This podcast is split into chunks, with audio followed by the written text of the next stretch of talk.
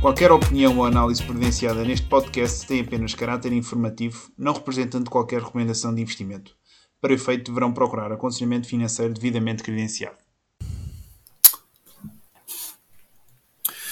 Muito boa noite, boa tarde, bom dia a todos. Bem-vindos a mais um episódio aqui, Marca de Sá Portuguesa. Já vamos então aqui para o episódio 26, não 24, é, Zé? 24. Calma. 24? Epá, já estou aqui acelerado.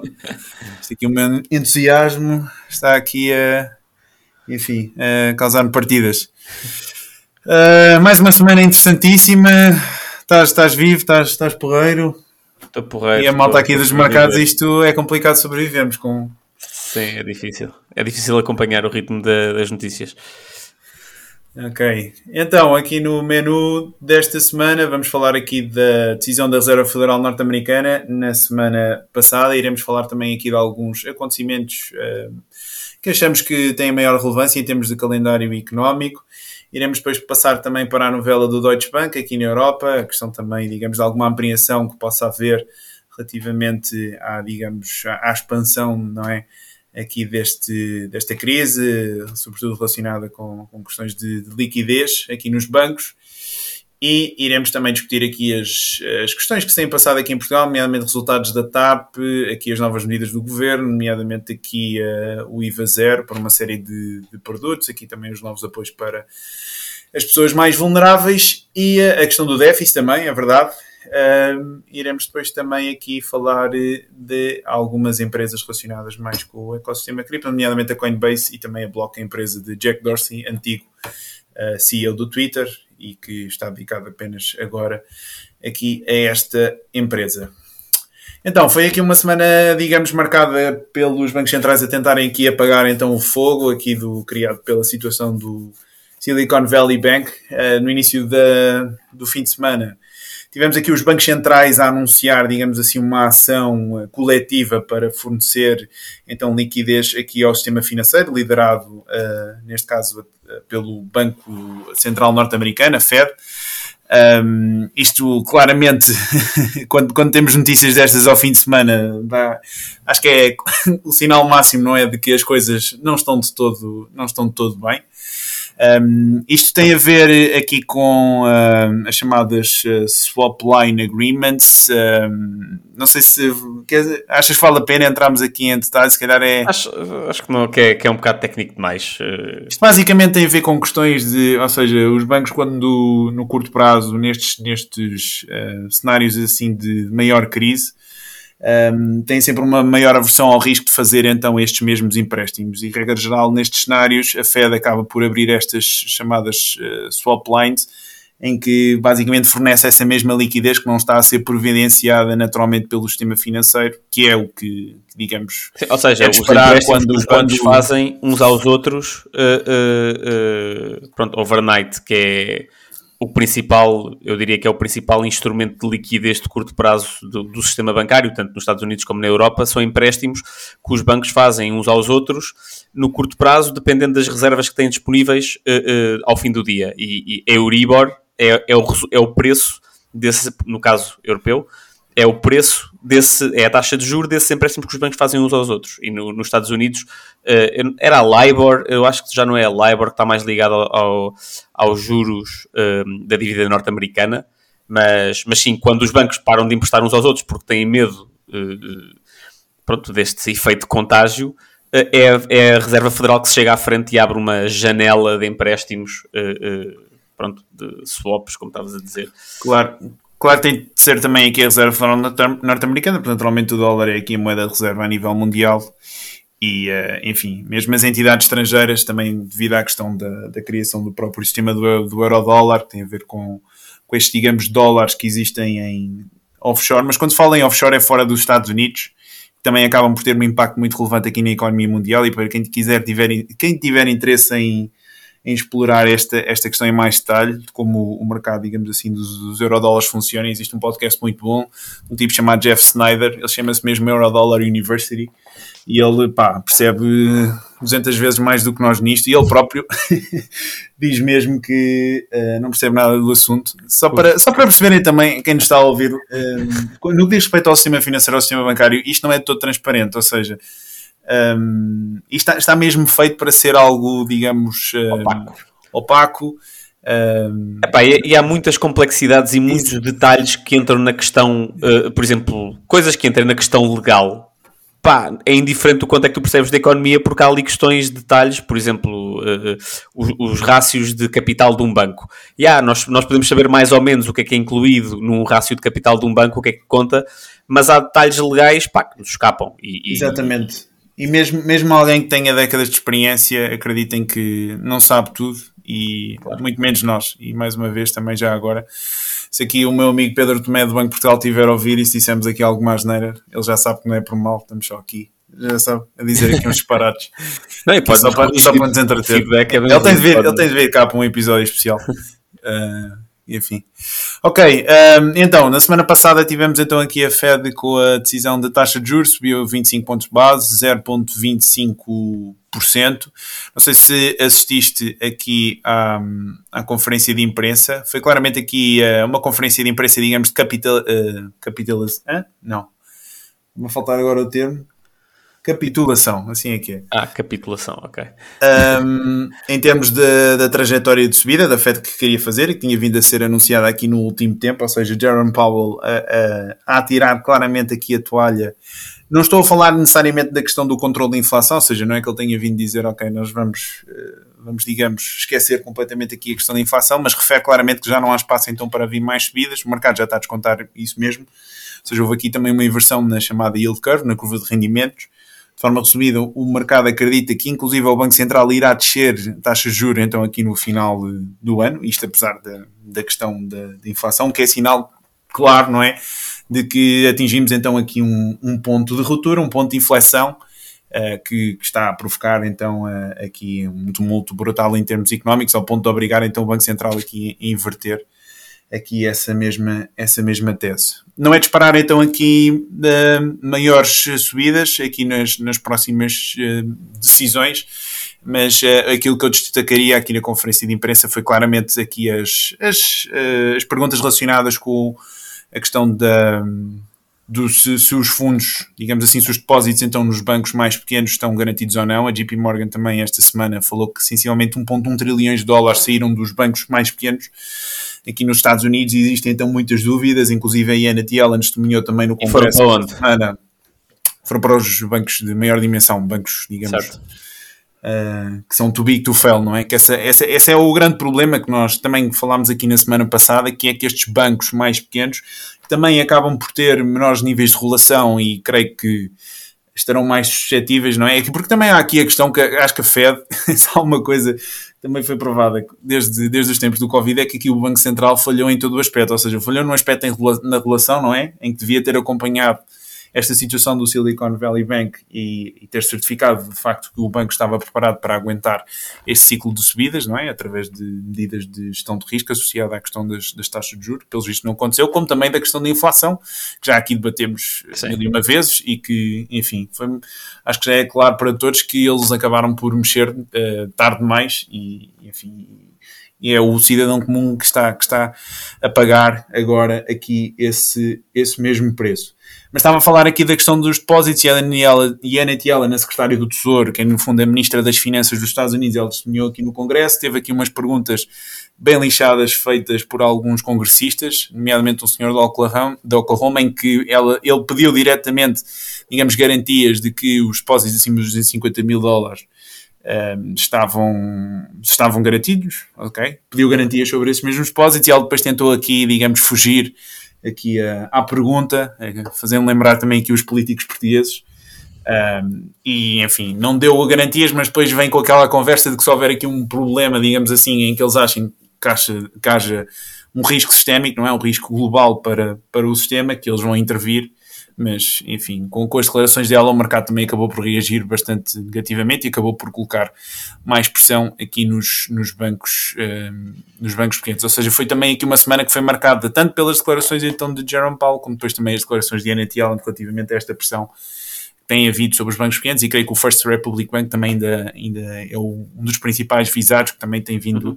a continuar aqui a tendência de... Notícias que o JP Morgan, a JP Morgan pode vir a comprar o, esse First Republic. Esse mesmo banco, não é? Sim. Uh, o que é que tens a dizer então aqui sobre...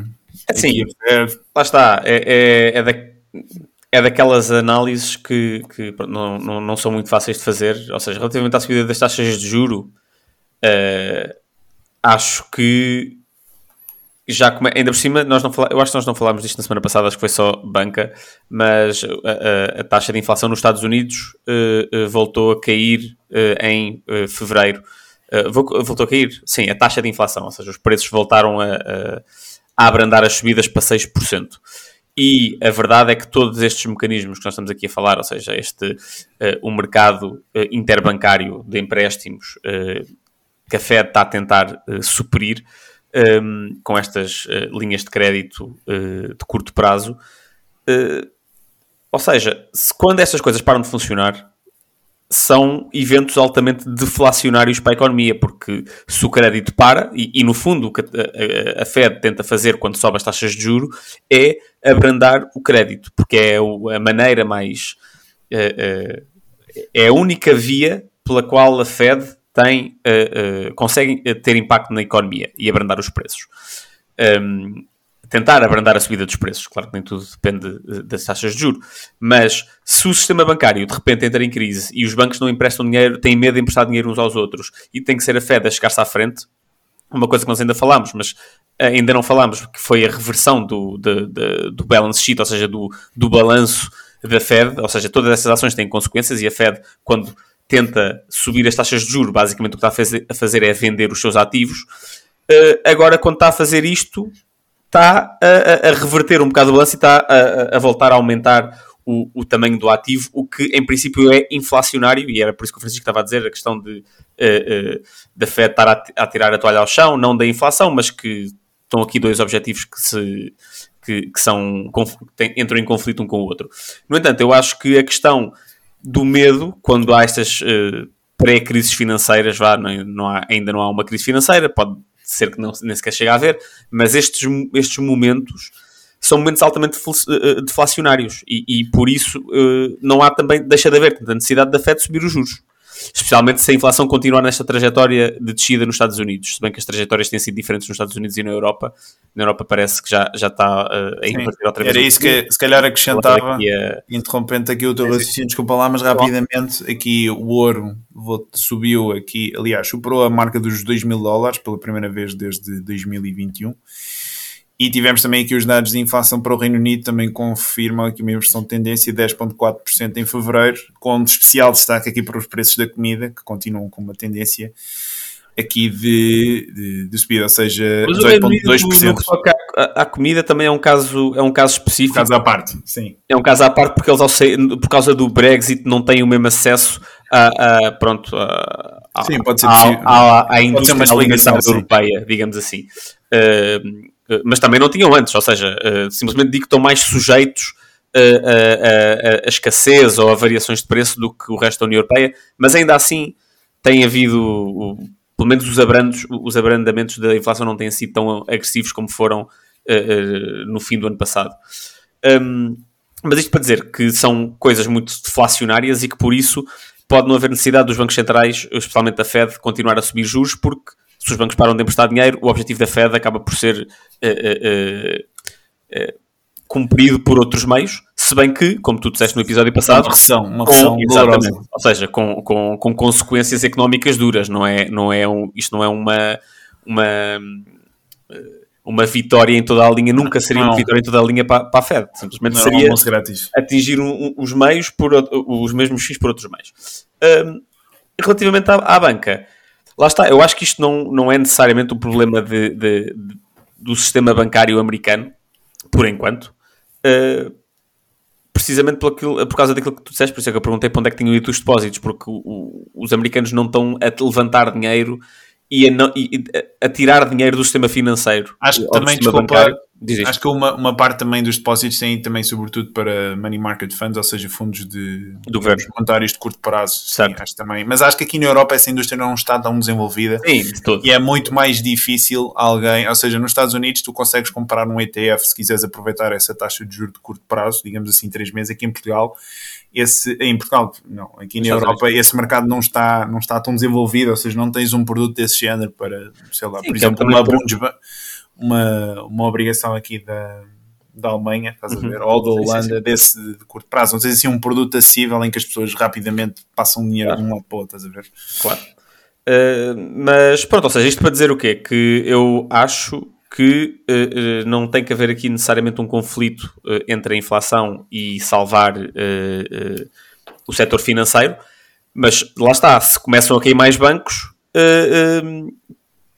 a, a, inflação pode deixar de ser um problema, mas podemos ter aqui outro problema muito mais grave, muito mais grave, se calhar não vou dizer, mas tão ou mais grave em mãos, que é uma crise financeira como a que tivemos em 2008, que apesar de tudo foi muito mais chocante, muito mais marcante do que estas crises temos estado a, a viver uh, desde, desde o Covid. Na minha opinião, se calhar é uma opinião privilegiada, se calhar sou eu que não tenho acesso a, a, ou, não, ou não vejo tanta gente a sofrer como vi na altura.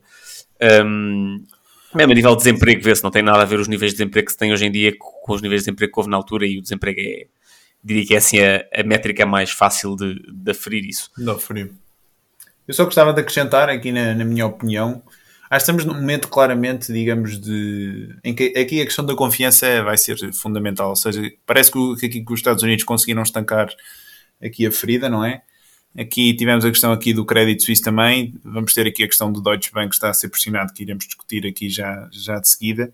Mas aparentemente, até agora, tudo indica que é de facto aqui um problema uh, mais ligado com questões de liquidez e, digamos, de, desta rápida expansão, digamos assim, de alguma apreensão, de algum medo que haja devido, mais uma vez, ao, ou seja, nós nunca tivemos um cenário macroeconómico onde os bancos centrais subissem tão rapidamente aqui taxas de juros, ok, na, na, em termos históricos. Uhum. Uh, e, e, há claramente a apreensão depois daquilo que aconteceu com, com, com o SVB. Há, aparenta ter sido aqui um problema de uma questão mais ligada à questão de liquidez, não aparenta ser sistémico, mas mais uma vez isto depende tudo da confiança que existe sobre o sistema e se ela de facto continuar a ser abalada aqui nos próximos dias, acho que isso é depois pode, eh, digamos, catapultar para algo de, de maiores uh, dimensões, não é? Sim, sim. Uh, mas a verdade é que, pelo que os reguladores europeus dizem aqui, pelo menos da Europa, eu não andei aqui a, a a ver balanços aqui, a ver o que é que o BCP e o que é que o Novo Banco e o que é que os bancos aqui em Portugal têm no balanço, mas sei que, que as relações são de facto aqui diferentes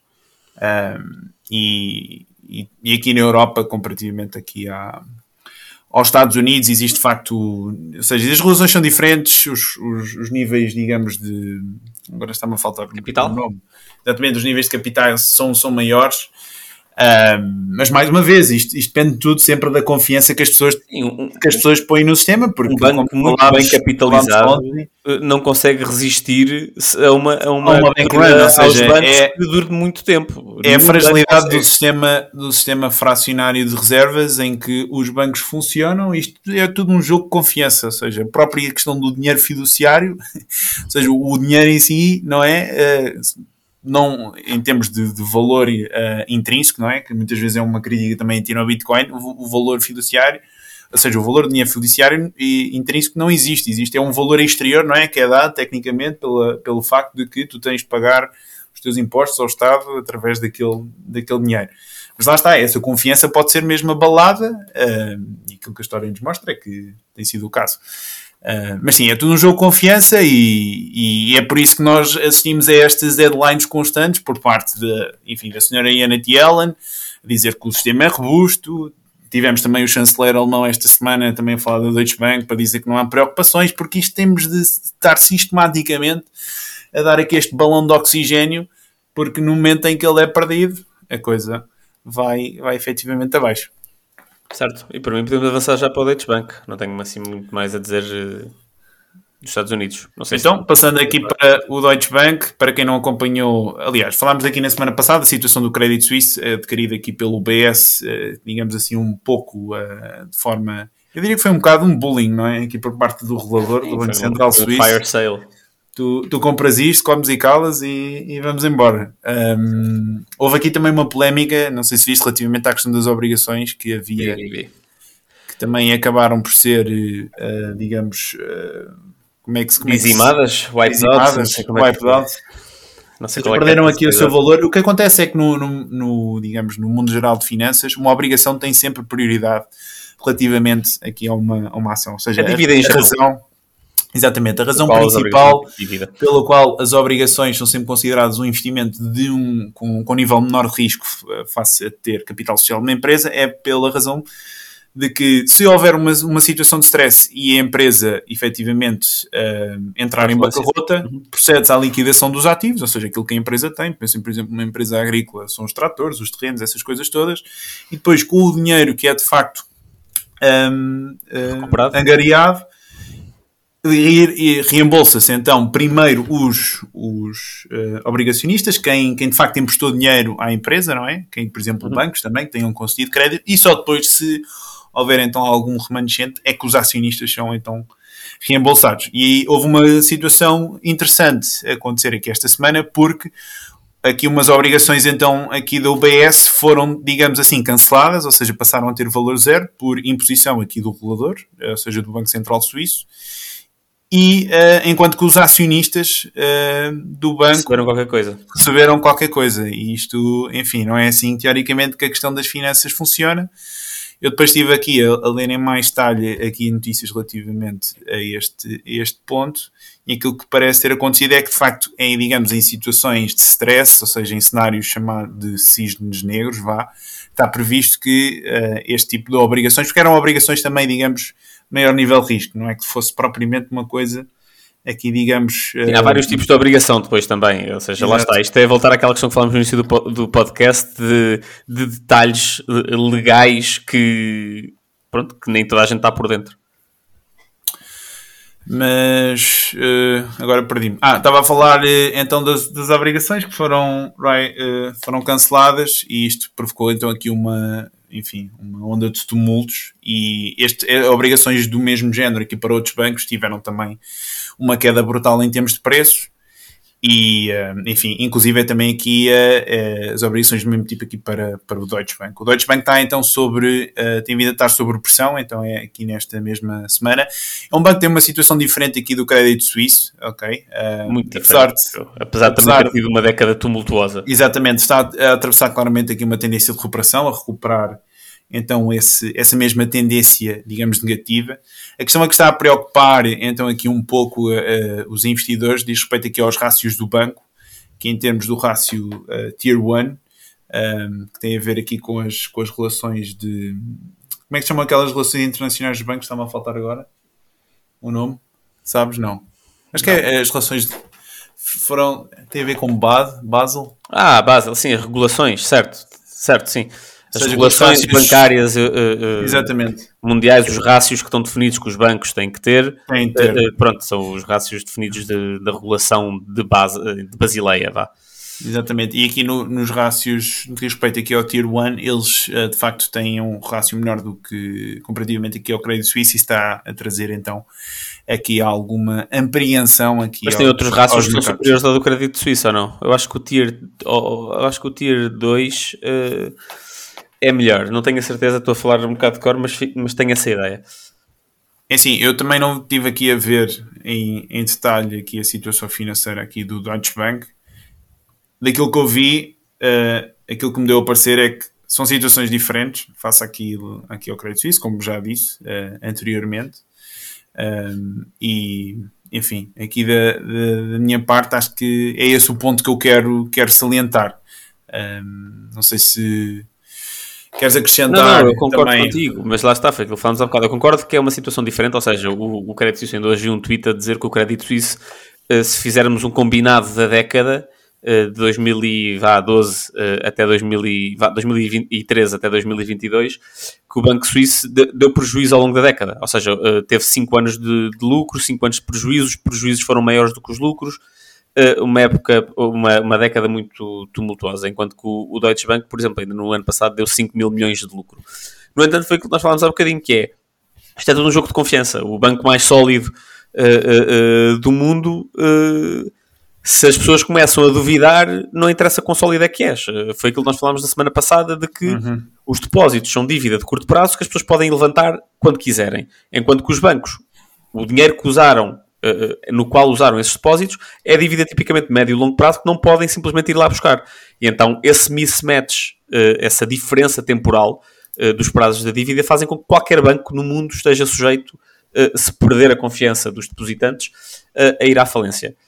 e é por isso, lá está, como disseste há bocadinho, que, que todos os reguladores e todos, todas as autoridades se desdobram em, em afirmações para garantir, para, para, não é para garantir, para acalmar os mercados e o público de que os bancos são sólidos, porque a partir do momento em que o público acha que não é sólido, está o caldo entornado.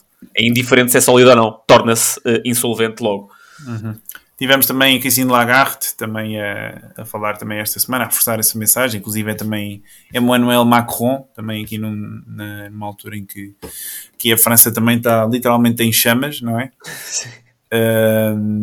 E enfim, também gostava de comentar que não foi só a Deutsche Bank, também tivemos o Commerce Bank, também aqui os, os CDS, que é no fundo os seguros que podemos comprar no mercado contra a possibilidade de uma determinada instituição não cumprir aqui com os seus compromissos em termos de dívida, ou seja, se eu comprar dívida de uma instituição, ela é suposto pagar-me um juro, eu posso comprar um seguro contra a possibilidade dessa instituição não pagar o juro. E isso é, no fundo, um credit default swap. E, um, regra geral, o preço que se paga por esses seguros é sempre, digamos, uma indicação de, digamos, de potencial stress uh, relativamente a uma instituição. E, enfim, aqui não foi só de facto a Deutsche Bank, Commerce Bank também aqui teve uma subida aqui bastante expressiva, bastante acentuada então aqui no, no final da semana, uh, sem qualquer tipo de dúvidas que iremos aqui assistir um, aqui a, a dias Sim, outra, interessantes na próxima semana. Outra coisa importante que convém frisar é que o, o crédito suíço tinha um balanço total, ou seja, a quantidade de ativos que tinha era cerca de 500 mil milhões de, de, de francos suíços ou 500 mil milhões de euros. Pronto, o franco suíço e o euro são é quase um para um, por isso anda ali à volta disso. Enquanto que o Deutsche Bank tem um ativo uh, de um, entre 1,2 e 1,4 uh, bilhões portugueses, ou seja, trilhões americanos uh, de dólares. Ou seja, é um banco com um risco muito mais, um risco sistémico muito maior, muito maior, do que o crédito suíço e que se as coisas começam a correr mal ainda por cima na economia alemã. Isto é o caldo entornado. Exato. E também só uma coisa que eu gostava de referir, só para ter, não sei se queres dizer mais qualquer coisa desse tema, mas uma coisa, um gráfico que eu vi engraçado no, no Twitter, uh, que como disse há bocado não consegui, não, não consegui gravar, uh, esqueci-me de gravar, uh, mas que mostrava que a zona euro é muito mais dependente da banca para financiar a sua economia do que os Estados Unidos. Eu acho que o, o rácio dos Estados Unidos era tipo 60% da economia era financiada por dívida, uh, pronto, ou pelos bancos, através de banca, enquanto que na, na, na União Europeia esse rácio era muito maior. Um, e, e, e, isto acho que é, é, é, uma reflexão que se devia fazer e, e, quase nunca se tem, que é a atitude muito mais hostil que há na União Europeia uh, uh, face ao, ao capital próprio, ou seja, face a, a investidores e, e, e a, a acionistas de empresas, que depois também tem consequências que é deixa-nos muito mais na mão de instituições que se tornam too big to fail e que andamos, de repente, se uma coisa treme, uh, nunca sabemos onde é que isto vai parar. Enquanto que os Estados Unidos, apesar de, claro que também sofrem problemas no, no seu sistema financeiro, mas as empresas não dependem exclusivamente da banca para terem financiamento. E, e, e acho que é uma reflexão que se, que se podia ter. Que não se vai ter, mas se devia, acho Sim, é importante ter e se calhar também complementando. Não sei se nós falámos, mencionámos isto no episódio da semana passada, mas é, é, essa a tendência que nós também, de certa forma, estamos a observar com os Estados Unidos, com esta pressão toda sobre os bancos menores, não é? E a fuga de depósitos para, para bancos de maior dimensão, bancos que, que são chamados de Big to Fail, que pelo menos há muito maior garantia de que se houver aqui algum problema, o Estado vai chegar lá e vai, e vai garantir os depósitos. Ou seja, acabamos por ter aqui uma. Uh, um afunilar, não é? Um, uhum. E uma redução da competição, e, ou seja, passamos a ter, na minha opinião, uh, um mercado que, que é menos concorrencial e, enfim, isso não é, não é bom de todo, não é? Certo. Pois é aquele problema de não, não haver verdadeiro skin in the game, pele no jogo, na medida em que nós não sofremos as consequências dos nossos atos, porque sabemos que somos um banco tão grande que se houver aqui algum problema, basta ligar então, ao, governo que a malta liga, liga a máquina impressora e, e está cá para, para pagar as nossas asneiradas. Um, ok, passamos então. Está fechado, não está? Ou queres fechar aqui? Não, não, mais... não. Para mim era, era ok, isso. vamos então aqui para Portugal, aqui o nosso cantinho lusitano. Queres começar, se calhar começávamos aqui pelas medidas do governo, não é? Aqui cabaz IVA zero, 30 a 40 produtos, tivemos, ainda não sabe aqui os produtos, ainda, ainda não sabe. Hoje, hoje os comentadores da televisão tiveram a anunciar em primeira mão, o Foi. Portas e o Marcos Mendes tiveram a dizer quais é que eram os produtos, mas é...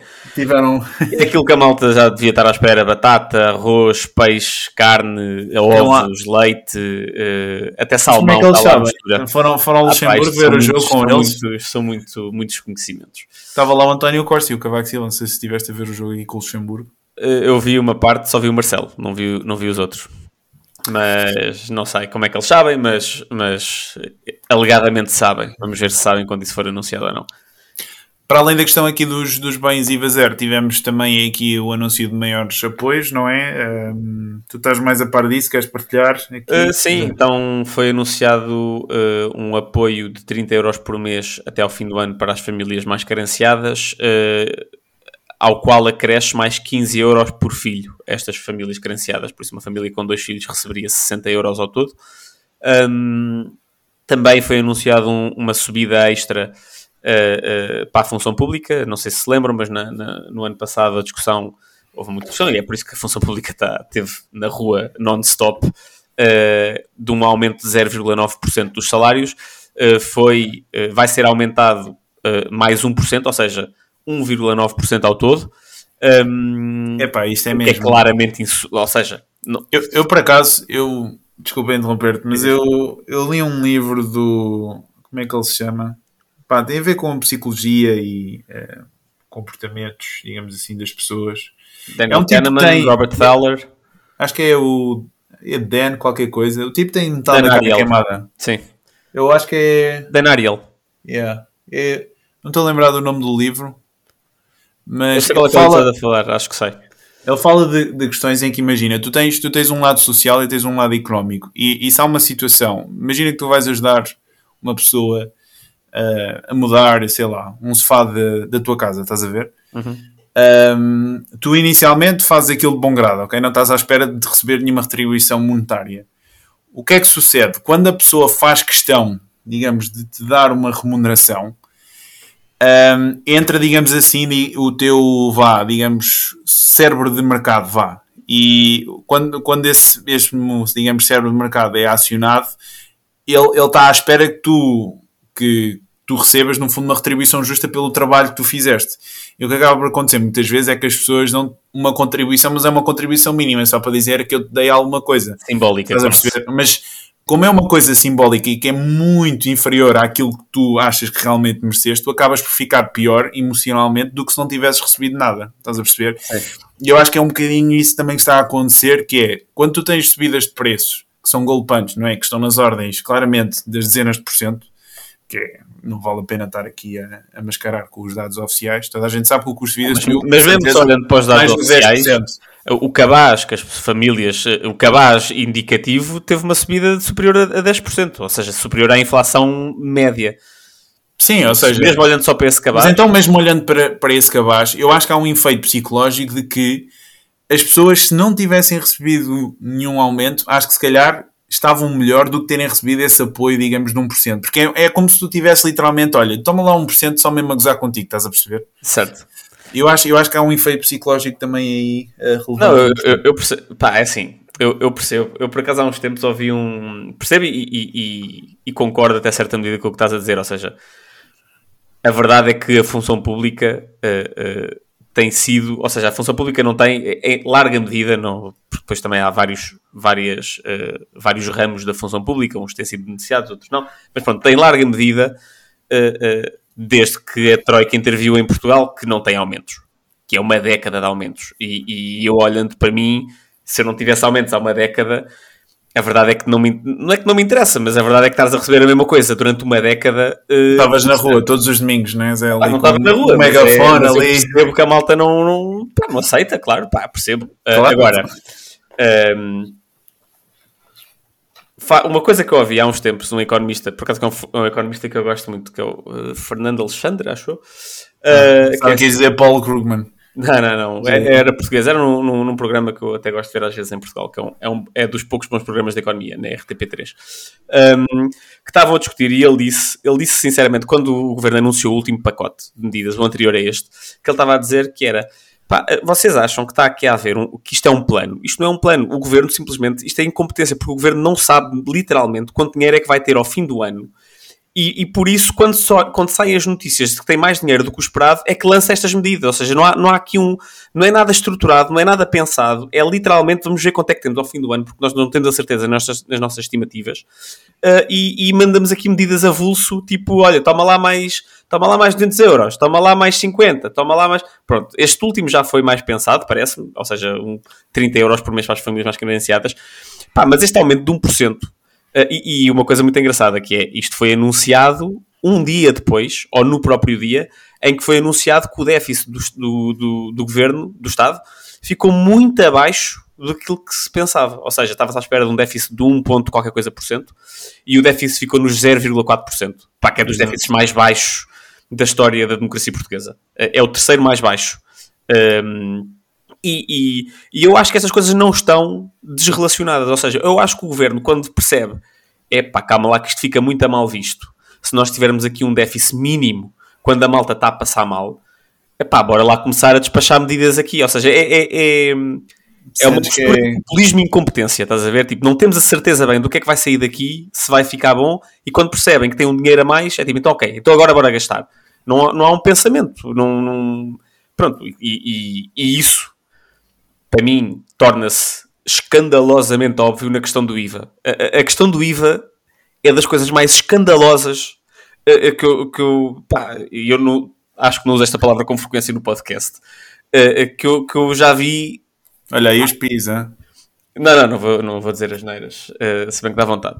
Uh, mais escandalosas que eu já vi. E porquê? Então nós tivemos, nas últimas, vá, no último mês, uma guerra intensíssima entre as distribuidoras e o governo, porque o governo dizia, uh, através do Ministro da Economia, não era um membro qualquer do governo, era o Ministro da Economia, que supostamente é a pessoa encarregue destes, destes temas, que as, uh, que as distribuidoras, os Ping Doces, Continentes ou Chãs da vida, estavam a beneficiar com a inflação, estavam a abusar do seu poder de mercado para beneficiar com a inflação. E esta conversa teve aí, falou-se de controles de preços, que já vamos falar daqui a bocado, falou-se disso tudo. E agora? No fim disto tudo, a solução é, vamos baixar o IVA para 7%. Ou seja, quando se, está a, quando se, se, fala de uma redução do IVA para 7%, a, a intenção é beneficiar o consumidor. Mas se as empresas têm tanto poder de mercado, são elas que vão ser beneficiadas, porque elas vão conseguir absorver essa diferença mantendo os preços iguais. Uhum. Ou seja, há aqui uma inconsistência escabrosa coerência. entre. Uh, uh, uh, eles têm poder de mercado, então nós vamos baixar o IVA e dar-lhes a, a, a, a, oportunidade para beneficiarem ainda mais desse poder de mercado. lá está, que das duas mostra. Pá, só, a mim só mostra uma coisa que é tudo aquilo que o governo andou a dizer nos últimos tempos é, é, é populismo do mais Pá, é tentar encontrar uh, uh, scapegoats, uh, botes expiatórios para, para, o mal da inflação.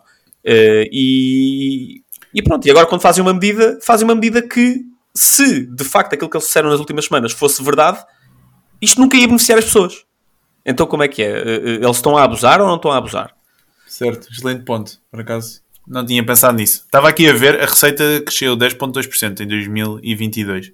A receita Enquanto que a despesa, exatamente, a despesa subiu 4,4%, ou seja, nem, nem 50% um, do, do acréscimo que tu, que tu tiveste distribuíste, não é? Distribuíste, entre aspas, se calhar isto aqui, se houver aí alguém da iniciativa liberal, vai-nos vai cascar em cima. Uh, voltou, não, ou seja, uh, reembolsou, não é? Assim, sim, sim, sim. Um, o que é que. Ah, eu só queria dizer uma coisa rápida sobre isto: é que, enfim, não sei qual é, é, a tua opinião relativamente. Nós já falámos aqui da questão das margens brutas, das margens líquidas, em que era sobretudo a questão salarial, não é? Que estava a ser aqui suprimida por parte uhum. aqui das, pelo menos nas grandes empresas. Eu acho que aquilo que podemos, poderemos assistir, não é? Se calhar aqui também com um aliviar aqui das, das subidas de preços, não é? Quando assistimos a uma quebra generalizada aqui de, dos preços de matérias-primas, assistimos também então a este pacote fiscal, uh, digamos, mais atrativo por parte dos, dos governos.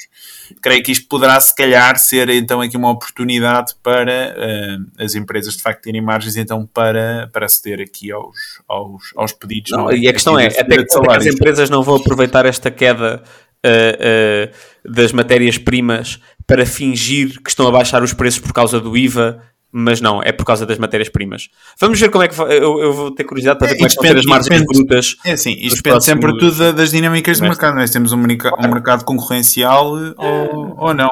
Pois é, eu acho, que, eu, eu acho... acho que seja muito concorrencial, acho que é o ligo. Ou seja, uma coisa que eu se calhar não deixei claro, eh, eh, porque nós já falamos isto algumas vezes da questão dos lucros das empresas, e se calhar eu passei aqui a ideia de que as empresas estão a sofrer com a inflação, ou seja, eu, eu não, todos faremos com a inflação. Não, mas eu acho que essas empresas, principalmente as empresas de distribuição, não estão a sofrer com a inflação. O meu, argumento, o meu argumento é que não estão a beneficiar com ela. Ou seja, as empresas estão, ganhavam 5 euros por cada 100 euros que vendiam, continuam a ganhar 5 euros por cada 100 euros que vendiam, simplesmente estão a vender mais. Estou a vender mais. Uh, ou seja, não estão nem a perder nem a ganhar com isto. Uh, uh, e, e, lá está. E como também já falámos, e como disseste há bocadinho e bem, quem está a sofrer com isto, e é óbvio, são os trabalhadores, porque as empresas estão a aproveitar que uma parte dos custos está a subir, uh, uh, elas acompanham essa, uh, passam esse, esses custos para, ou uma parte significativa desses custos, não todos, para os consumidores, mas depois as empresas também têm outros, outros custos fixos, que são salários principalmente, que não sobem de todo. E, e, e é aí que está uh, o ganho de. Não é o ganho, é as empresas que compensam uma coisa com a outra, quem perde é o trabalhador. Isso para mim está é, tá, tá fora de questão, ou seja, não estou aqui a tentar passar a ideia de que coitadinhas das empresas destas, que eu não estudei todas, estudei só estas, uh, que estão a sofrer muito com a inflação, coitadinhas. Não, elas não estão a sofrer nem estão a beneficiar, estão na mesma.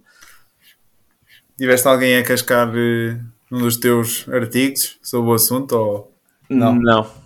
E sempre no Twitter que eu mandei, uh, uh, há uma rapariga que é muito. Pronto, que é, que é relativamente mediática, digamos assim, e, e, que falou disso, e eu só mandei um, uma é, tabela. É? é a Adriana Cardoso, uh, não sei se sabes quem é que é. Uh, ah, sim, sim. É... Estavas a falar de alguém, de alguma deputada, alguma coisa Não, assim. não, não, nada disso. Eu também, também respondi à Mariana Mortágua, mas também não obtive resposta. Uh, mas pronto, ou seja, todas as pessoas a quem eu enviei, é que no Twitter foram criticar as, as empresas por estarem a abusar, eu mandei-lhes pronto, as contas das empresas e, disse, e mostrei que as margens estão na mesma, aliás, estão ligeiramente piores do que estavam. Uh, e não, não obtive nenhuma resposta. A única, a única resposta que eu recebi foi: Ah, mas e a Jerónimo Martins tem muita atividade na Polónia, estás a ter isso em conta? E eu fui rever as contas e tendo isso em conta, eh, continua-se a verificar que só a atividade portuguesa também uh, está a perder margens. Uh, por isso, não, okay. não recebi uma resposta. Ah, vamos ver o que é que acontece, mas tenho alguma esperança que estes, estas, digamos, medidas mais uh, favoráveis, então aqui ao tecido empresarial, sejam, enfim, sejam aqui um plus e sejam benevolentes então aqui para para os trabalhadores. Claro que isso depois será aqui um problema para o BCE, que quer que aqui a malta, pelos vistos, pare de, de receber apoios, não é? Um, aliás, tivemos aqui as declarações de Lagarde e se calhar faço aqui um mini rant que ela aqui há 10 dias uh, veio dizer que como os preços de energia já desceram significativamente e como os preços também das matérias-primas desceram, que os governos ainda acabaram então com os fins dos apoios públicos e pá, Acho que esta senhora, eu já fiz vários mini runs contra, contra ela. Uh, enfim, uh, falta de vergonha na cara. Uh, porque estar a dizer este, este tipo de, de, coisas quando a gente literalmente a passar fome é. Pá, não, não, nem sei o que é que é dizer, muito honestamente. é mesmo já sabem, Bitcoin, pelo menos, esta gente não tem controle sobre vocês. E acho que é o melhor, é o melhor, é o melhor, a melhor forma, digamos, de vender, vender este peixe ainda que mais uma vez. Não, não, não estejamos aqui para dar recomendações de nada. Um, mas enfim. Ainda, ainda sobre a questão então aqui do, do cabaz IVA, uh, achas que isto é uma boa medida? O que é que achas aqui da questão das não acho que é uma medida. Eu, eu sou muito mais, essa, digamos... muito mais fã uh, da, da parte de porque lá está, o IVA, quando se baixa o IVA, beneficia-se assumindo Vamos a partir do princípio que as empresas vão baixar os preços em 7%, de zero, vão refletir a redução do IVA nos preços finais. Isso nunca irá acontecer. Mas vamos, vamos assumir, vamos assumir só para, pronto, uh, para não entrar aqui em complicações extra. Mas assumindo que as empresas vão refletir essa, essa, essa redução, toda a gente vai beneficiar. Aqueles que precisam e aqueles que não precisam. Uh, e, e, na minha opinião, isso é uma alocação ineficiente de recursos. Uh, idealmente, na minha opinião, as pessoas que precisam mais devem ser ajudadas, as pessoas que não precisam, por exemplo. Mas, esse, mas essa é a questão, pá. Porquê, porquê que nós temos IVA então? Porque o, o IVA acaba por ser, é, aliás, é como a questão da inflação, não é? A inflação acaba, acabamos por estar todos a remar contra, porque, contra. Porque é, contra é, um método, é um método de financiamento do Estado, mas, mas, mas, do Estado acaba por ser. Mas vamos lá ver uma coisa: se nós queremos ter de facto impostos progressivos, na medida em que as pessoas têm mais rendimento, têm de dar uma contribuição maior à sociedade, não é? Uhum. Uh, ainda que eu pessoalmente não concordo que essa é a mesma contribuição deve, deve, tenha de ser feita através de impostos, mas enfim, vou descurar esse ponto. Mas se queremos impostos progressivos, não podemos depois ter um IVA que acaba por ser comum a toda a gente. É, eu, é, eu, pessoalmente. É, é regressivo. Exatamente, é regressivo, tal como uma questão da inflação. Ou seja, eu, para mim, já é assim, sabe, deflação, sei... deflação e uh, acabar naturalmente aqui com Eu não sei é que eu, eu não, não conheço a história, pá, não, não sei muito história de impostos, não sei onde é que isto começa, não, como é que começou, começaram pelo menos, uh, porque antes os impostos eram muito mais simples, mas eu desconfio que em Portugal, Portugal tem uma história relativamente conhecida de muito mais dependência de impostos indiretos, como o IVA, como o imposto sobre os produtos petrolíferos, do que outros países, uh, ou seja, é uma fatia maior da receita do Estado. Na minha opinião, porque é que uh, o Estado depende mais destes impostos em Portugal do que noutros sítios e, e, menos de impostos progressivos? Eu diria que é porque, de facto, não há assim tanta gente em Portugal a ganhar tanto, uh, dinheiro suficiente para, através de impostos progressivos, uh, financiar todas as, todas as despesas do Estado, ou a maior parte das despesas do Estado. E então, é, então tem que se recorrer a este tipo de impostos.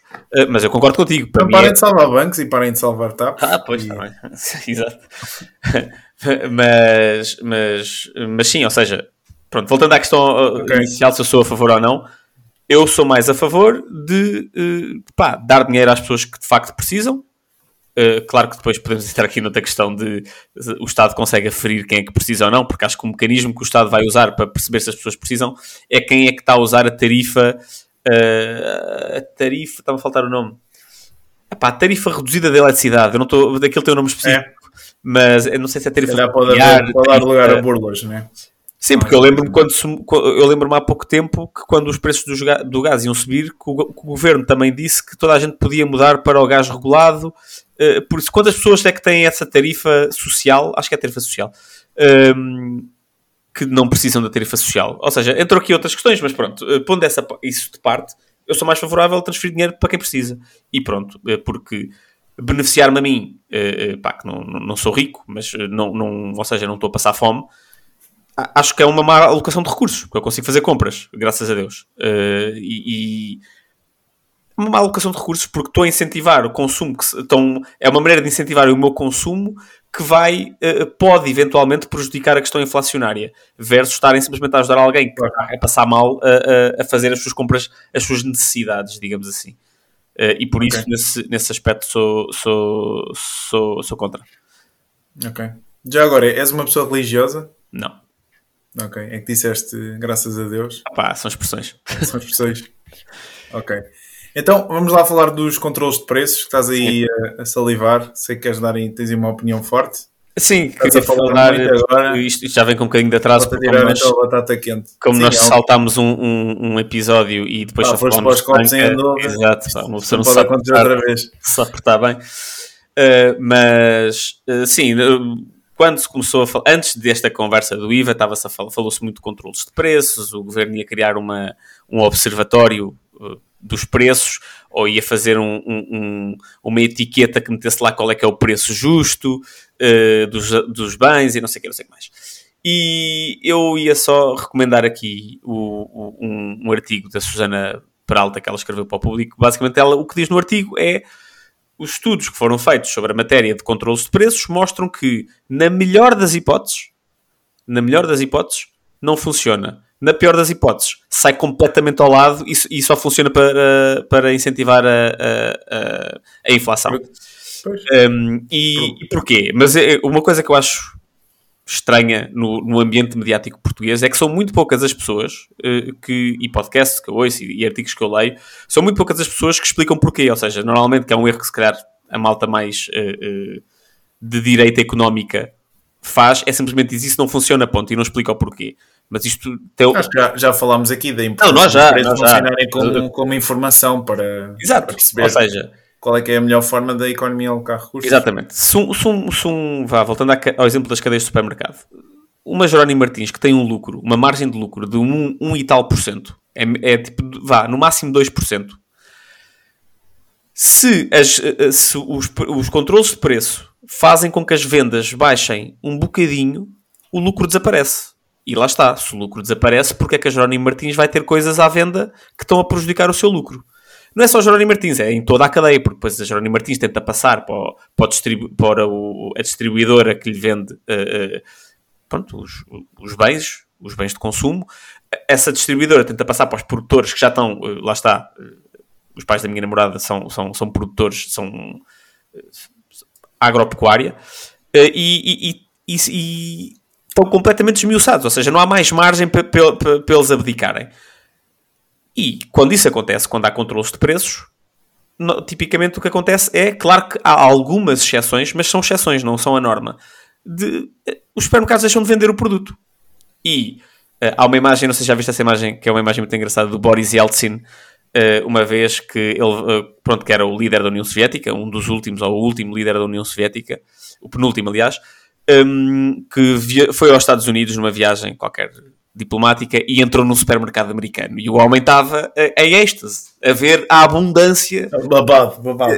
Estava babado, estava tipo, a ver-se mesmo ele está com as mãos tipo assim no alto, a, a dizer tipo, pá, olhar à volta da abundância daquilo, porque de facto tu ias a um supermercado da União Soviética e, já, tu tinhas produtos, mas tinhas, uh, uh, não tinhas uma abundância de produtos em que toda a gente pudesse chegar lá e levar o que queria, era tudo muito mais racionado, e isso era porque havia um controle de preços.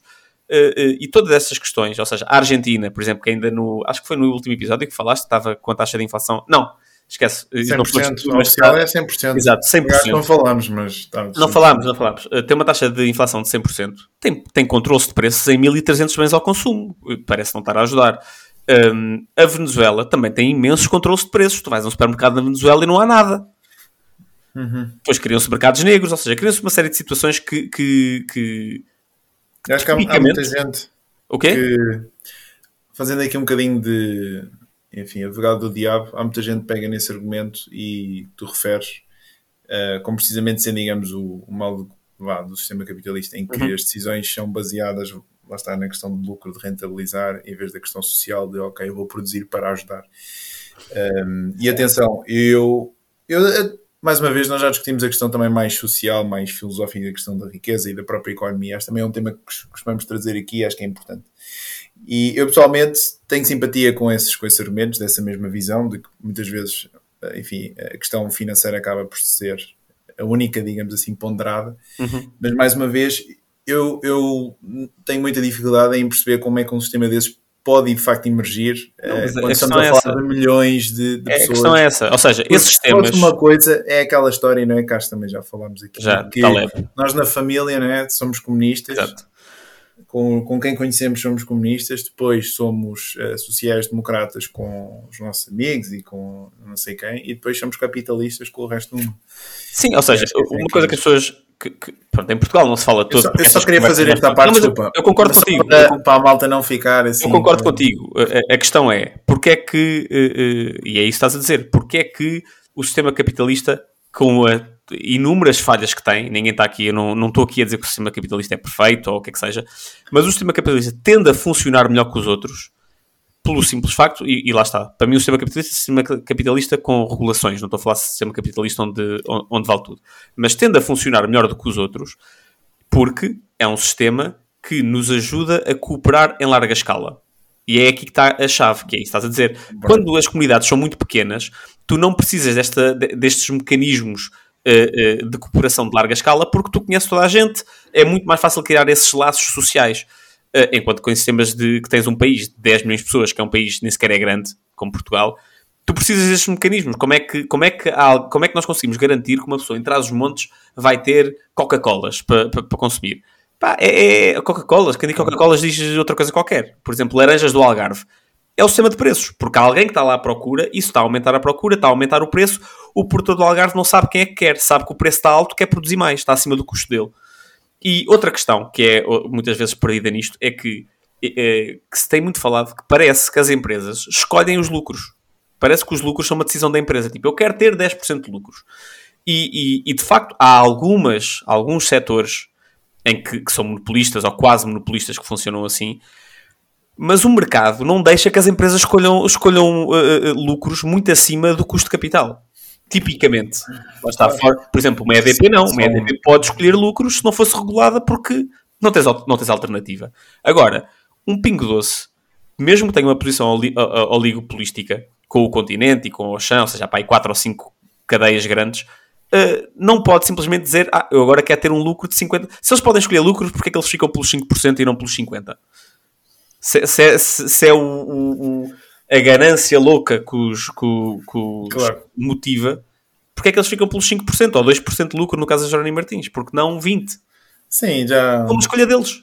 É, claro. A melhor coisa que podem fazer é mercados locais. Eu sou das Caldas. Uh, temos a famosa Praça da Fruta. Não sei se. Vais fazer publicidade conhece. à Fruta das Caldas? Fazer completamente. A Fruta das Caldas.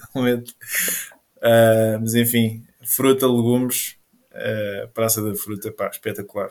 Preços muito mais acessíveis. hoje encontrei uma situação engraçada no, no pá, continente. Comi, já comi uns tomates cherries, aquilo parecia que estava a comer uma sobremesa, juro-te. Uh, pá, literalmente doces. Uh, Hoje fui ao, ao continente e, e, e, vi uma situação engraçada. Uh, ia comprar nectarina, nectarina nacional, mas pronto, como os pais da minha namorada são da agropecuária, ela incutiu uma ideia de olhar sempre para a etiqueta para ter a certeza que aquilo vem mesmo, vem mesmo de Portugal. E, fui, e olhei bem e vinha da África do Sul, a nectarina nacional. Sabes que isso também é uma é coisa. Como é que é possível? É que eu falei, faz-me confusão e temos de avançar, senão isto já, já sim, está a ficar. Já está a ficar a questão, agora fala-se tanto das alterações climáticas, como é que não se promove o, o consumo de, das frutas de época? Certo. É que tu tens, tu tens quilo, toneladas e toneladas de fruta que estão a ser movimentadas de um lado do mundo para o outro, não é? Só para termos esta mas repara que um, de poder, entre aspas, comer, comer fruta vá, fora, fora, do, fora toda, durante todo o ano. Ou seja, não é uma coisa que devia ser considerada. Está-se aí aqui a cascar na, enfim, na narrativa toda da carne, não é? Certo. Uh, eu, um argumento do, da emergência climática, e, depois ninguém fala disso. É os barcos, aquelas coisas. Os cargueiros que transportam a, pronto, o comércio mundial uh, são muito eco-friendly. Ou seja, emitem muito poucos, muito poucos, apesar de serem a, a, a, a gasolina, gasóleo, não sei qual é que é o tipo específico, mas são muito eficientes. É o método mais eficiente de transporte é através de água mais barato. menos lá está, a ter um impacto, não é? E... Não, claro, pá, e era sei, uma maneira é, de incentivar mais digo isto, é digo isto é pelas, pelas narrativas todas de emergência, não é? Que o mundo vai acabar daqui a 5 anos, ainda que a Greta Thunberg, por acaso, ela tweetou isso há 4 anos, disse que o mundo ia ter um. Não sei se viste isso também. Disse que Só temos mais um ano para ia acabar em 2023. Eliminou esse tweet. Uh, eliminou? Eliminou, eliminou. Ah, okay. Mas isso agora é, é, é, tudo apanhado, digamos. Sim, eu sei. Pela, malta. Mas foi tipo há 5 anos, ela disse uma coisa assim que, que íamos ter um colapso total certo. em 2023 e enfim, só de eliminar. Ok, então, vamos passar on. então para os. Moving on então, e fechando aqui os temas de Portugal, temos então os resultados da TAP, um lucro de 65,6 milhões de euros, isto exercício de 2022, não sei se, tenho a certeza tens aí umas postas de bacalhau para. É assim, não, tenho, não, tenho, muito a dizer, mas uh, já falámos também algumas vezes do, da TAP uh, e claro que é bom a TAP ter lucros, não é? No entanto, tendo em conta os, os do, quase 3 mil milhões que o governo pôs em, em, em, pronto, em empréstimos e em capital na TAP, um, a verdade é que é, um, é uma rentabilidade muito, muito baixa. E como é que foi conseguida, também é importante perceber, foi conseguida à custa de cortes de salários, uh, ou seja, de dois objetivos do Estado entraram aqui em conflito, que é vamos ajudar pessoas e vamos uh, uh, ajudar a TAP porque isto é importante para a economia nacional, mas então estás a salvar uma parte da economia nacional enquanto estás a prejudicar ativamente os trabalhadores da TAP. Uh, e, e, pronto, é tudo o que eu tenho a dizer sobre o tema, porque claro que malta mais afeta ao PS ficou muito satisfeita com os resultados, mas não sei, para mim parece-me um pouco agridoce, digamos. É assim, o que eu gostava de dizer sobre este tema prende precisamente a essa, digamos, chuva de fogo de artifício que a malta ligada ao governo acabou por fazer com estes mesmos resultados. Porque hum, esquece esquecemos, não é, da, da, quantidade de dinheiro que foi injetado aqui na empresa e isto faz-me lembrar também aquela história de que falava-se, ok, a empresa, a etapa é uma empresa uh, que tem uma estratégia muito importante para Portugal, não é? Uhum. Estrategicamente importante. Exato. Mas é assim, há de haver, digamos assim, um preço limite a partir do qual já não se justifica tu estares claro. a salvar a empresa, não é? Um, claro. e, quando, e quando se fala de, digamos, dessa, digamos, desse pró ou desse benefício de salvar esta empresa, não é? Assumindo, enfim, a sua importância para a economia, mundial, para a economia portuguesa, etc, etc. Um, tem de se considerar também o custo que estás a ter para salvá-la, não é? E tens de fazer essa relação custo-benefício. Parece que quando se fala disto é só benefícios, nós só temos benefícios, independentemente sim, de sim, por lá 10 mil milhões, por lá 100 mil milhões, ou enterrar lá o Orçamento de Estado todo de 2023. Ou seja, parece mais uma vez, não sei se é uh, desconhecimento, incompetência, enfim. Um, Acho que é politiquices. Acho que há, há, há aqui malta que está a beneficiar com isto, não é? Há, lá está, são grupos, há grupos e, e, existem grupos de interesse em todo lado de direito. Aliás, acho que os grupos de interesse nem sequer têm, são apolíticos quase, independentemente do governo, vão sempre fazer pressões uh, uh, para terem aquilo que querem, mas, mas parece-me óbvio que essas empresas, porque eu até consigo perceber, até consigo aceitar intervenções do Estado em empresas, ou, ou, ou mas com objetivos concretos e, e com raciocínios fáceis de perceber. Por exemplo, imagina que isto era uma empresa ultra tecnológica, tipo, vamos dizer que isto não era a TAP, que era a TSMC do, do Taiwan. Tipo, nós tínhamos um TSMC em Portugal, que por alguma razão estava a passar por dificuldades eh, conjunturais, mas que era uma empresa que contribuía tanto para a produtividade portuguesa, que precisava ali de uma ajuda pontual. Epá, eu até consigo perceber isso. Agora, uma empresa num negócio onde toda a tecnologia é importada, ou seja, os aviões, que é aquilo que de facto é a tecnologia, da Airbus eh, em condições desfavoráveis para a TAP. Eh, o Expresso lançou um artigo interessante esta, esta semana a falar de que o leasing de aviões da TAP era muito mais caro do que todas as outras companhias europeias. Um, ou seja, o, o que é que, qual é que é o benefício estratégico? Porque até que, para mim, eu acredito que exista uma parte da economia que está a beneficiar, que beneficia com a TAP.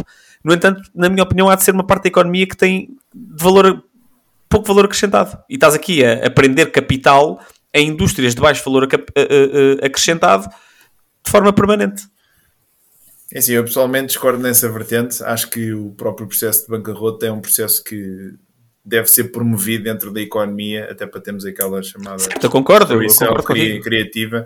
A partir do momento em que tu começas a dar essas mesmas ajudas, tu acabas por distorcer os incentivos e acho que faz bem, porque nós temos de sofrer na pele, não é? Faz parte do nosso processo de crescimento Uh, por exemplo, o Taleb fala muito dessa questão em que tu, para teres a segurança que tu tens, por exemplo, nos aviões nos dias de hoje, houve muitos aviões que tiveram de, de cair no, no, percurso, estás a perceber? E se tu não passas, se tu tentas, entre aspas, uh, cortar, digamos assim, ao fazer shortcut desse mesmo processo, tu jamais em circunstância não, alguma calma, calma, calma. terias, terias aqui dizer, aviões com o mesmo nível de segurança. Deve ter um, um, um, um, um livro, um um cheque em branco uh, uh, para intervir em empresas. O que eu estou a dizer é. Pode... Eu sei o que estás a dizer. Em situações de emergência. Eu mesmo em situações de emergência era sobre o argumento que eu estava a fazer. Ah, não, não. Isso eu não concordo de todo. Acho que em situações de emergência, tipo um Covid, em que de facto se a empresa se está... Isso, isso não é uma situação de emergência. Isso é algo que não. foi causado pela enfim, em termos de atividade económica, foi algo que foi imposto pelo Estado, por isso naturalmente ah, tem de ser o Estado. Mas é por razões. Eh, ok, independente, mas imagina, independentemente das razões, mas são, são obras que vêm vigorativas que vêm de, de top-down e naturalmente nesse âmbito o Estado, o seu Estado que está vá, a provocar, digamos assim, certo, esse, certo. esse abrandamento na atividade económica, independentemente das razões, e não estou, digamos, a colocar em causa que não se devia ter sido feito com o Covid, claro que tem de providenciar algum tipo de ajuda. Agora, mas é nesses casos que eu estou a falar. Eu estou a falar aqui de casos de. Lá está, se fosse okay, uma então pronto, se calhar. não, não, isso assim, curiosa, não, não, não precisava de ajuda porque estava a acrescentar valor e tinha lucros saudáveis. Ok, ok. Então pronto, afinal concordamos, se calhar, mais do que discordamos. Finalizando então aqui o episódio, que já estamos aqui a esticar aqui um pouco o mesmo. Houve aqui alguns temas no mundo cripto, uh, nomeadamente a questão da, do encerramento do Signature Bank. Veio-se agora a confirmar que aqui com o regulador por parte dos Estados Unidos, o FD, FDIC, aliás, não, isto é FDIC é dos, é dos depósitos. SEC, uh, não? Aliás, não, não, são mesmo eles que estão responsáveis aqui por fazer a venda do banco, ou seja, isto foi um dos ah, bancos que foi, que foi encerrado aqui há duas semanas e confirmou-se agora de que eles estão à procura então de compradores e um dos requisitos é que eles, no fundo, interrompam toda a atividade relacionada com o ecossistema cripto. Ou seja, havia aqui muita especulação, houve aqui uma série de tweets aqui por malta mais ligada ao setor que estava a falar de que este banco um, o facto do banco ter sido encerrado não se devia devido a um problema, digamos assim, de, de liquidez, ou seja, de solvabilidade, um, mas sim devido à, à, questão de que, que, as entidades reguladoras dos Estados Unidos queriam passar aqui uma mensagem, digamos, anticripto firme, um, de que isto de facto é um, é um mundo, digamos, instável, volátil e que não tem segurança. E essa tese aparenta estar-se aqui, a, a, de facto, aqui a, a confirmar. Tivemos depois também aqui a Coinbase, que vai ser eh, também processada aqui pelo, pela SEC, devido à questão de estar, de facto, a promover aqui a venda de securities, não é? De valores eh, mobiliários que não estão registados devido aqui aos reguladores. A ação também caiu, essencialmente, 20%. O que é que isto foi? Quarta-feira, quinta-feira? Uh, pá, também estou aqui, com as minhas, estou aqui com as minhas pipocas também para, para acompanhar esta, esta história. Essa conclusão. Diz, desculpa. Acho lindo eles terem esperado anos para terem chegado a essa conclusão.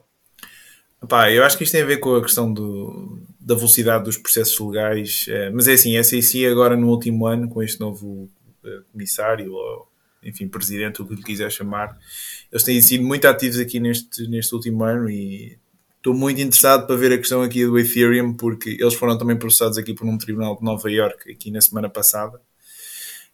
Um, e enfim, acho que esta história vai ter muita tinta para correr. Um, finalizando aqui este tema. Ah, depois também tivemos aqui a, as ações da Block. Não sei se uhum. viste também. É, o fundo Winterberg Research que lançou reporte sobre aquele o bilionário indiano e que também lançou sobre a Nikola e também lançou, lançou aqui uma série de suspeitas sobre uma série de empresas, lançou então aqui um, um report onde diz que basicamente a Block tem vindo a falsificar então aqui o número de novos clientes uh, e as ações também uh, reagiram de forma negativa naturalmente uh, esta, esta mesma divulgação. Isto é a empresa que era a antiga como é que se chamava antes de ser Block? Era a Square. Square, exato. Começou é a ser uma empresa de pagamentos em que eles tinham lá aquele dispositivo que tu metias no smartphone para aceitar pagamentos de cartões. O Jack Dorsey está envolvido também uh, na questão do Bitcoin e ele foi por isso que ele se demitiu do Twitter, dedicou-se à empresa, fez este renaming para Block, que tem a ver com a questão dos blocos, então aqui da blockchain. Eles estão muito também aqui ativos na questão de desenvolver chips para, para os ASICs, para, para, para os mineradores. Uh, enfim, e, uh, é aqui uma, uma, uma notícia que faz lembrar também aqui a questão da PayPal. A PayPal também foi apanhada. Não foi, digamos, falsificação, mas o que eles faziam, eles tinham aqueles, pro, aqueles programas em que tu partilhas códigos, recebias uma determinada remuneração e que aquilo depois acabou por, eh, por se confirmar foi que havia muitos bots que andavam a tirar proveito dessa situação e que, enfim, aqueles clientes que teoricamente a PayPal tinham, tinha adquirido eram apenas clientes fantasmas. Um, ou seja, são situações diferentes, mas enfim, nesta regra geral, nestas empresas aqui de crescimento, são abalos sempre muito, muito pesados.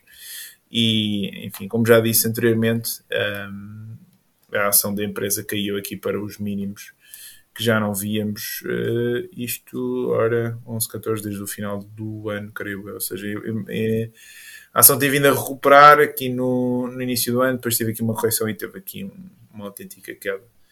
Um, Zé, aqui destes temas, queres dizer alguma coisa? Já sabemos aqui no Cripto. Não, tu delego, delego mais estes temas para ti, sei que estás muito mais por dentro, não, não, não estava assim tão. Ok, tão então para finalizar, um, um último rant, a senhora Ariana T. Allen Uh, houve também aqui uma declaração dela que também veio, digamos, à superfície nestes últimos dias. Ela, em 2017, referiu claramente que esperava que não haviam haver novas crises financeiras nas nossas vidas, in our lifetimes, e passa a parafraseá-la aqui nesta, nestas últimas duas palavras.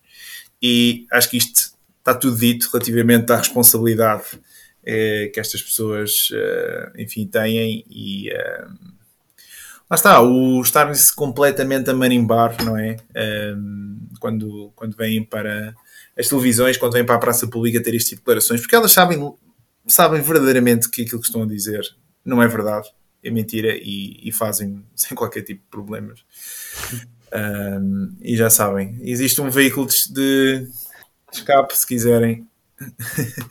se quiserem deixar de fazer parte deste autêntico neste autêntico circo de palhaços, que acho que não há, não há outra forma para, para descrever. Se calhar estou a ser um pouco mais agressivo do que o habitual. Não, mas, neiras, Francisco. mas enfim, já sabem isto.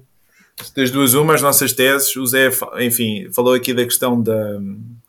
Falámos da, da questão aqui do potencial descontrole da, do, da inflação, não é? Ou seja, com estas novas medidas de, para injetar liquidez aqui no sistema, naturalmente menos pressões inflacionistas poderão surgir. O Zé debateu aqui a questão de poderemos entrar, se calhar, numa potencial recessão, uh, numa potencial crise económica que também tenha caráter inflacionista, de qualquer uma das formas, seja havendo uma quebra do sistema, seja havendo maior pressões inflacionistas. Não é bom. Não é bom a quebra no sistema, a confiança vai abaixo e acho que isso claramente uh, reforça mais uma vez a proposta de valor de um ativo cujo direito de propriedade está fora da alçada do Estado e essa é sobretudo a grande proposta de valor que, que Bitcoin tem para nós. Um, ok, acho que está fechado. Uh, tens recomendações? Queres fazer esta semana não, não, tenho, não tenho recomendações. A minha recomendação pode, para quem consegue ter acesso ao público, ler o, o artigo da Susana Peralta sobre os preços um, e o artigo da, do Expresso sobre o leasing dos aviões da TAP, a Airbus. Ok. Da minha parte, eu estou eu estou a ler aqui, ainda estou a ler, a acabar o Depth The First 5000 Years, que também falei, do David Graeber. Um, Tive também a ler When Money Dies, que também, enfim, estou a ler dois livros aqui ao mesmo tempo. Acho que é uma recomendação também fácil, que às vezes há, há dias em que apetece ler uma coisa, há dias que apetece ler outra. Sim, sim, sim. E, só que agora me também descobri um audiobook no YouTube que tem a ver com mais com a escola austríaca. É um livro que se chama Democracy, The God That Failed, e o autor, o Hans Hammer qualquer coisa, ele é um alemão que está nos Estados Unidos.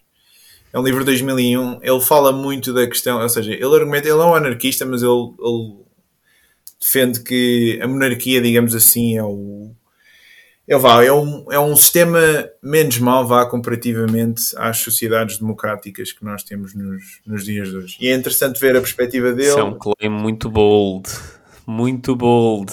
É, é, imagina, o argumento que eu posso resumir rapidamente passa muito pela questão de que, ou seja, se tu tiveres, digamos, um controle privado das rédeas do Estado, tu acabas por ter, digamos, um incentivo de longo prazo que não acaba por estar presente num regime democrático, porque, regra geral, quem, quem gera o país, quem está sobre, quem tem as rédeas sobre, sobre o país, tem apenas durante 4 ou 8 anos, ou seja, acaba por ser um período curto de período de curto tempo e, como tal, tem, acaba por ter um incentivo para se focar muito na, na, questão, digamos, de curto prazo e descurar completamente o longo prazo. Ou seja, eu, eu, o livro explora muito essa questão e acho que é interessante, ainda que haja muitos pontos que eu discordo, mas acho que é interessante para sairmos um bocadinho deste, desta Matrix, não é? Muitas vezes, uh, em termos de pensamento, ok, nós tivemos monarquias no passado, já não temos agora, isto não faz sentido nenhum. Pá, mas ter contato com este ponto de vista, que acho que faz. A económica mundial nunca foi uma monarquia, não é? Os Estados Unidos. Sim, ou seja, ele argumenta também que a intervenção dos Estados Unidos aqui na Primeira Guerra Mundial deveu-se muito para expandir, digamos assim, o seu modelo político para o resto do mundo. Ou seja, que tu antes da Primeira Guerra Mundial, tu, tu tinhas basicamente. Sim, a norma era a monarquia, certo. Ou seja, só te, começaste a ter isso foi no fim da Primeira Guerra Mundial, uh, enfim, nos dias de hoje, acho que mesmo as monarquias que existem. Um, ah, São monarquias constitucionais democráticas. exatamente. Não têm não têm de perto nem de longe o poder que tinham antigamente. Mas enfim, é uma sugestão para quem quiser abrir horizontes e ter contato com outras, com outras questões. Um, está feito, não está, Zé? Está feito. Está feita a sugestão.